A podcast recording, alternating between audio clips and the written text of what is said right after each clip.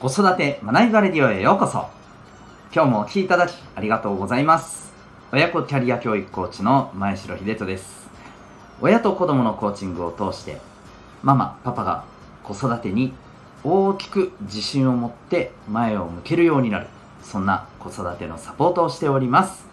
この放送では子育て仕事両立に奮闘中の皆さんに向けて日々を楽しく楽にできる学びを毎日お送りしております。今日は第725回でございます、えお子さんのハマるを考えてみよう。そんなテーマでお送りしていきたいと思います。はい、えー、まあ、特にお子さんがまあ年齢あまり関係ないですかね、まあ、自分で、え、いろいろと考えて動くようになってきたらまあ、ぜひぜひ、えー、これは大事じゃないかなというポイントでございます。最後までお付き合いください。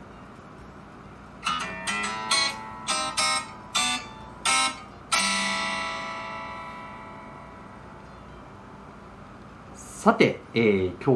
日はですね、えー、まあ、お子さんがこう夢中になって取り組んでいること、まあ、どんなことでもいいんですけれどこれについて、まあ、いわばハマってるということについて考えてみたいと思うんですけどまず皆さんこのお子さんがハマっているものに対してどう感じていらっしゃるでしょうか？うん、あのー、まあ例えば好意的に感じているか。それとも、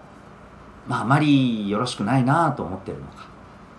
ハマっているものの対象とかハマりの度合いにもねよるとは思うんですよね。うん、でそこからですねさらに言うと、うん、まあ今後のことを考えた時にこのままハマらせるのはちょっと、うん、どうなのかな。制限をかけるべきじゃないのかな。っていうふうな考え方があったりですね。あるいは最近というか、まあ、最近でもないですけど少し前からよく言われてますけどえお子さんのこの個性とか、え才能っていう観点から、えお子さんがこうハマっていって集中しているものっていうのは非常に重要なものだと。それを邪魔してはいけませんと、うん、子育てに関するさまざまな情報の中でこういったねあの考え方アプローチをお聞きになった方結構いらっしゃると思うんですよね、うん、だからこそここはちょっとうんはまらせる。むしろ、えもっともっと興味関心を持っているようなえ環境を作ってあげるべきじゃないのかなとか、うん、こういう考え方ももちろんあると思うんですよね。だからまあ本当これ単純ではないと思うんですよ、うん、もっと言うとお子さんがハマってるものが複数あってこれに関してはまあいいと思うけどこれに関してはどうかと思うんだよなっていうね。まああのママさんパパさん目線でのね、うん、あの感覚があると思うんですよね。はい、でです。これについて今日はですねまあこのよしあしネガティブポジティブを考えることももちろんあのもちろんね考えるべきところだと思うんですけどそこにもう一つですねこの視点を持ってみたらどうかと僕は思うんですよね。それが何かというとどのようにはまっているかっていう視点です。うん。でこれも追求していくといろんなハマり方があるので、えー、ちょっと今日はですねあのなるべくシンプルにということで2つの視点でいこうと思うんですよ。それは何かというと、えー、作るか使うか。まあもっと言うと生産か消費かっていうことですね。生産的なハマっているものなのか消費的なハマっているものなのか。この目線で見てみてはどうかと思うんですよね。うん。まあ例えばですよそれこそマインクラフトっていうゲームがありますよね。うん。あのゲームでいろんな建物いろんな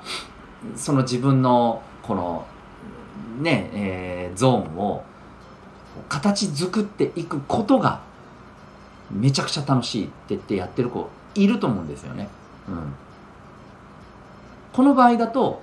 まあ、間違いなく生産的な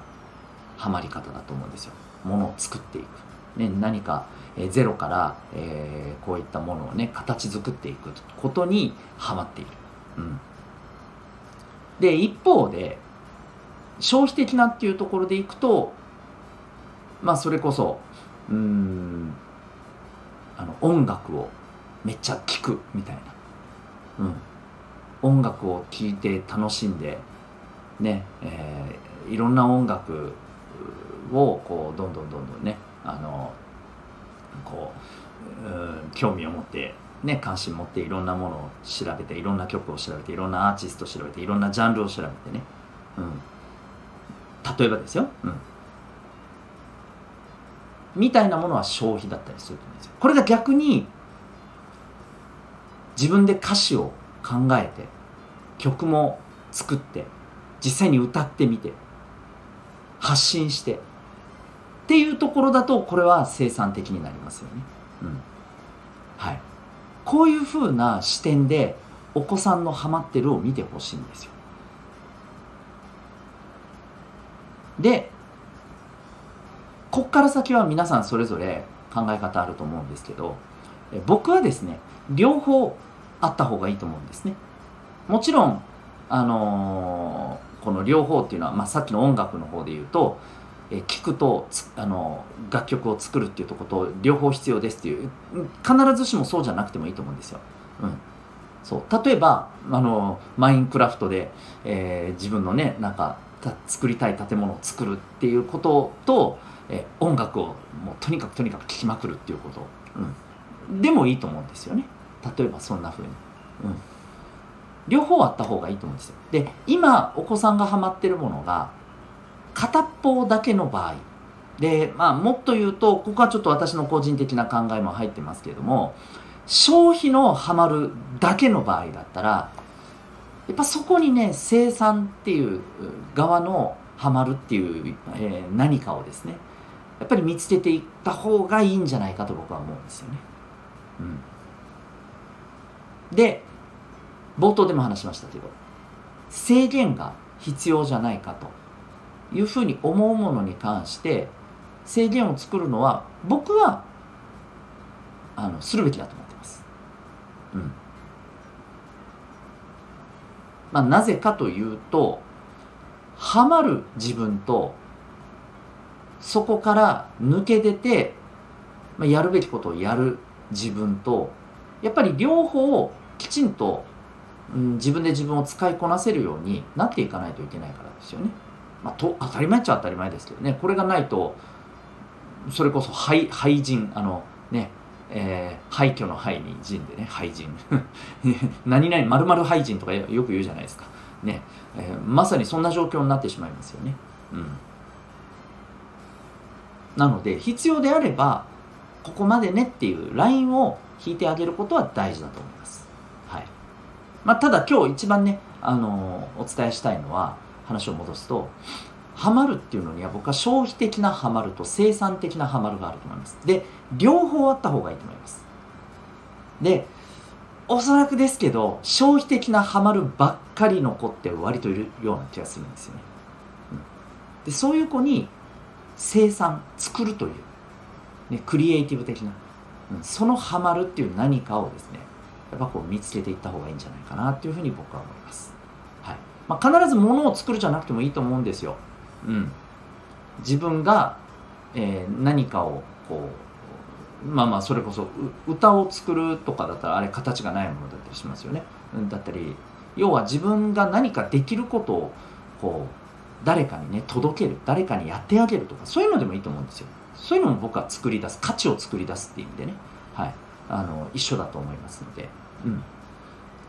この視点でお子さんのハマるっていうものを考えてみても僕はいいんじゃないかなというふうに思います。はい。皆さんはどのように感じましたでしょうか？何かしら参考になりましたら幸いでございます。ということで今日はですね、えー、お子さんのハマるについて考えてみようというテーマでお送りいたしました。